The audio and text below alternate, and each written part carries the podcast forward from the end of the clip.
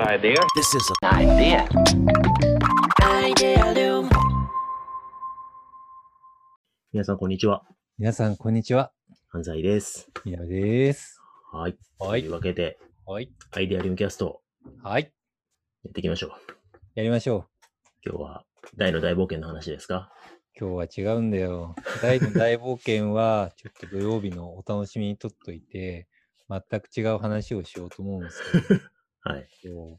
あのね、のび太いるじゃん。ドラえもんの。そう。のびのび太さんいるじゃないですか。のび太さん、ね、のび太さんっていうと先生どういうイメージですか？のび太さん？はい。なんだろうね、なんか、あの、ドジで抜けてて、はいはい、ちょっと、あの、いじられ、いじめられがち、みたいな。で、あの、ハウが全部、道具で解決。すごい悪いイメージじゃないですか。なんか、ダメな人の代名詞みたいな。多分、はい、先生伸びた感あるよね、とか言ったら、あ、こいつめっちゃディスってきたなってなるじゃないですか。なりますね。なるじゃないですか。はい。だからね、今日はそれをリフレームしようっていう回です、ね。あ、そうなんで、なんで突然のび太リフレームしようと思ったんですか？いや、あのね、のび太っていうとできないできないってそういうイメージがあるじゃないですか。はい。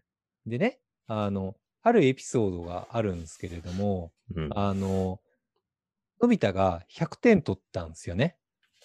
そういう回があるんですか？ひゃくてん取った回があって、おうおう、でのび太がたまたま偶然解けてしまったみたいな。ひゃくてんたまたま取ってしまったみたいな感じになって、でしかも先生もドラえもんもみんな、うん、うわーたまたまラッキーでそういうことも偶然もあるんだねみたいな感じのスタンスだったんですよね。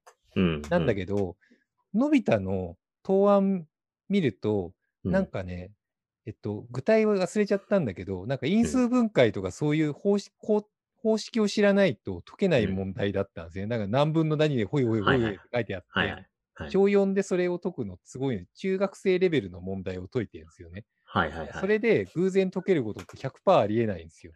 なるほどね。うん、だから、ちゃんとそこら辺を理解してやんないと解けないやつなんですよね。いや、もうこれね、はいはい、藤子不二雄先生のミスって言われたらもう そ, そこまでなんだけどね。作画ミスって言われたらあれだけど、ね、うんはいはい。でもそういうのがあるわけですよ。だから、なんか偶然じゃないんですよね。偶然解けたわけじゃちゃんとできたんですよね。うんうん、でも周りはバイアスがあるから、うん、うわ偶然お前できてそういうラッキーもあんだねみたいな感じでのび太はモチベーションを失うわけですよ。はいはいはい。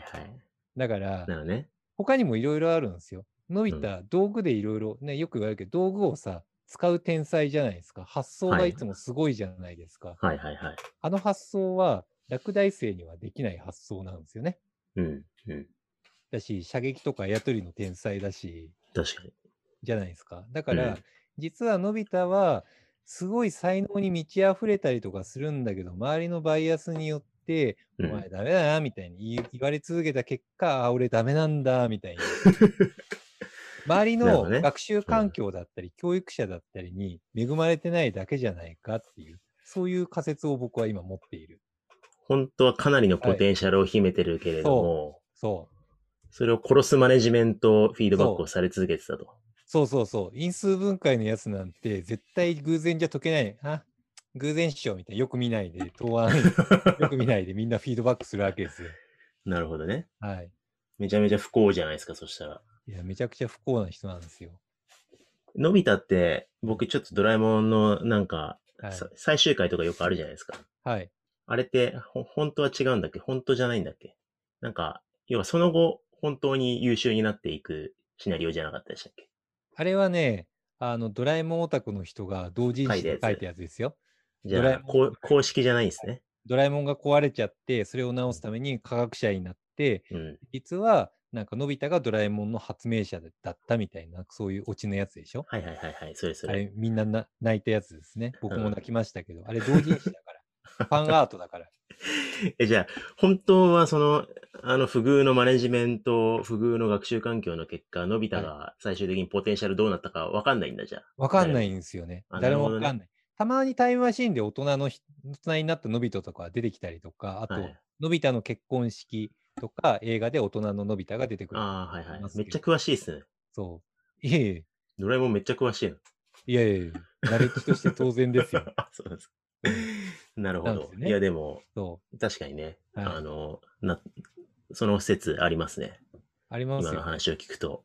そうだからなんかそういう不遇の人をリフレームして、うん、ハイポテンシャルとして育成していく、間違わないようにはどうすればいいのかなっていうのを学習の専門家に聞きたかった。結局俺が聞かれんのまた。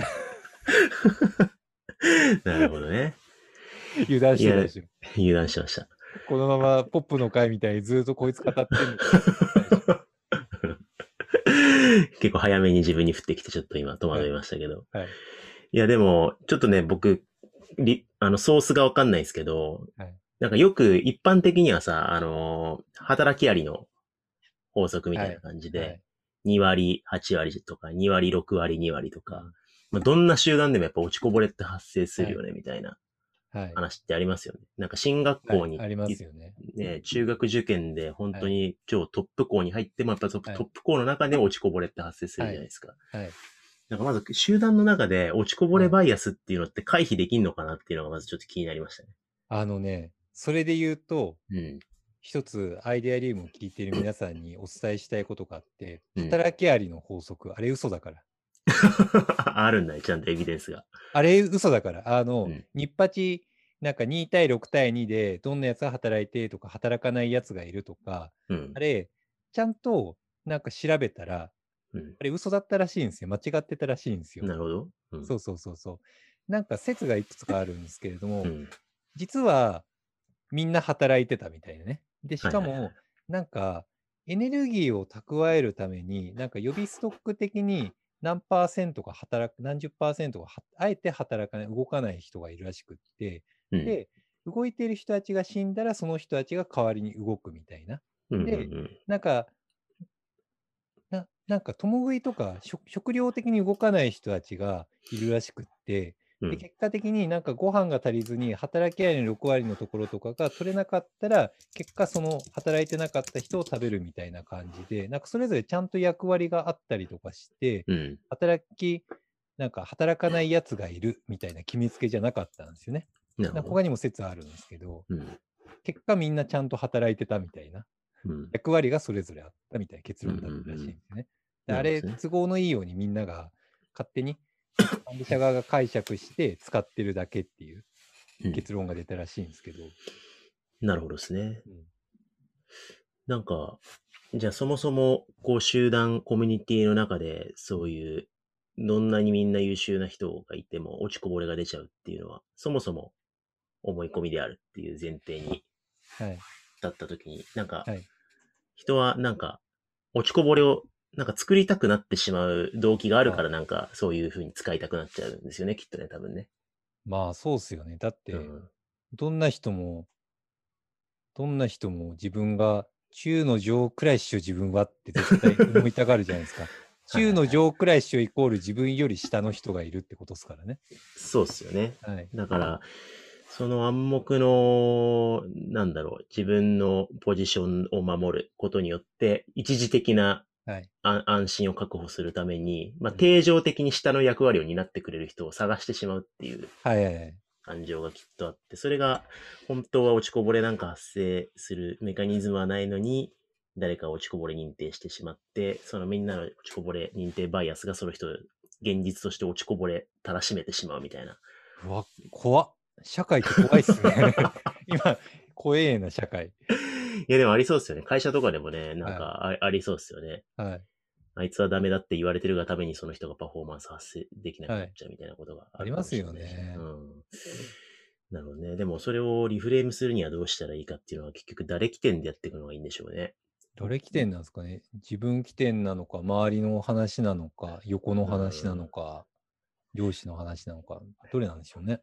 でも、あの、ちょっと前のね、アイデアリウムで紹介した、あの、タレントマネジメントの本とかだと、はいはい、やっぱ、そのタ、タレント感って人によって違って、はいはい、結局組織の中のタレントって、やっぱ上位、それこそにわりのスター選手が、はいえー、タレントであるから、そういう人たちを優遇したり、そういう人たちをなるべく活躍してもらうみたいなのがタレントマネジメントだって考え方もあるし、はいはいなんかみんな、それな、その、その人らしいタレント、才能、個性を持ってるから、はい、全員のタレント生かそうぜっていう、こう、包摂的なタレントマネジメントで分かれるみたいな話があって、はいはいはい、で確かその時のアイデアリウムも、自社のタレント感ってマネージャーとか人事とか経営者で一致してんだっけみたいな、なんかそこのすり合わせできてないかもしれないですよね、はい、みたいな話したと思うんですけど。うん。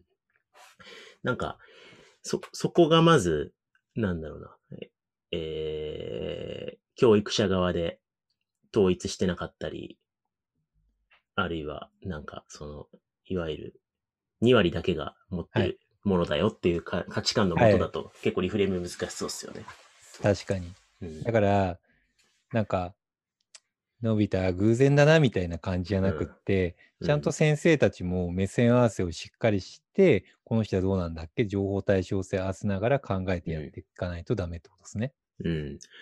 あとでもそうだ、あれっすよ。あの、それで言うと、そのフィードバックって結構最悪なフィードバックだなって思ったのが、その、はい、た、たまたまっていうのもそうだし、はい、そのテストのスコアに対する評価、はい、で、なんか、あのー、まさにその、タレントの話じゃないけど、はい、人間の知能感に関する研究があって、知能感って要は知能ってど、な、どういうものかっていうことに関する価値観の研究があって、はいはいはい、あの、スタンフォードかなのキャ、キャロル・ドゥエック先生って、あのー、パワー・オブ・イェットってテッドで一時期流行ったんですよ。はいはいはい、す, すごい流行った人がいて、はいえー、その人が、うん、あの、自分の知能は変わるって信じてる人と、自分の知能才能ってこれぐらいだから変わんないって信じてる子供だと、はいはいはい、変わるって信じてる子の方が実際にせ、せ、能力が変化するっていう研究結果があるんですよね。はいはいはい、で、それって確かこう、親の価値観とかとも影響してて、親が自分の子はこんぐらいの才能だから変わらないって思ってると、はいはい、本当にその子の才能があんまり伸びないみたいな研究結果みたいなのがあって、で、それをより変わっていくっていう風なあの価値観にシフトさせるためのフィードバックって、はいはいはい点でフィードバックしちゃいけないっていうのは鉄則なんですよ。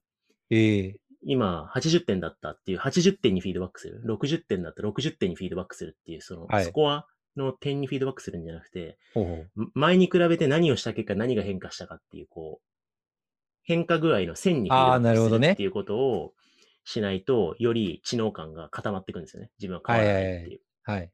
だからその意味で言うと、あの、スコアにしかフィードバックしてないし、はい、それの原因帰属をあの努力とか変化に置いてなくて、偶発性に置いてるんで、はい、なるほど。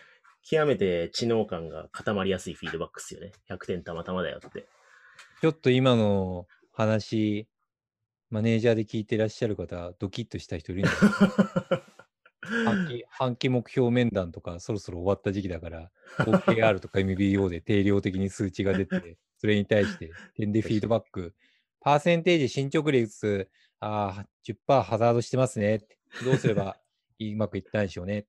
みたいな、なんかそういうフィードバックしちゃったことあるんじゃないかなって思って、ドキッとして、まあ、誰しもね、あるでしょうね。はい、なんか分かりやすい目の前のスコア、結果、数値、はい、フィードバックしたくなるけど、はい、そう、でもなるべくど、ど、ど、何をした結果、どういう変化が起きたかっていうことにフィードバックかけていかないと、はい、要は変化しようっていうところにモチベートされないし、変わろう、変わるんじゃねえかっていうか気がしなくなっちゃうんで、はい、確かに。うん、なんか、そういうフィードバックの攻略を、のび太の周囲の人たちは、はい、少なくとも先生とか親は持つっていうのがね、大事そうっすよね、一個ね。じゃあ線でちゃんとフィードバックのび太にしてあげましょう。そうですね。はい。たまたまじゃないよって。うん。多分、なんか方程式とかちゃんと解けてたから、たまたま見たのかもしんない。たまたまじゃない。見たから、なんか変わったのかもねとか。なんかそうそう。そう。なんで変化したんだっけっていうのをちゃんとね。結果がたまたまじゃなくてね。てうん、たまたま、はいその公式を調べたことが結果に結びついたねって言ってあげればよかったんですよね、はい、そうですね、うん、最高の最高の教師だなそれね偶発的に、ね、のび太がたまたま勉強したっていうところが強化されるからああ確かにもうちょいたまたま勉強しようかなってなるかもしれないですよね単なるすごい勉強する人になる可能性もそれだそれでいきましょうそれでいきましょうってよくわかんないけどまあ、はいそんな感じで、じゃあ、のび太のちょっとね、はい、才能を生かせる、はい。組織になっていきましょう、我々も。そうしよう。というわけで、今回もありがとうございました。はい、ありがとうございました。Idea. This is an idea.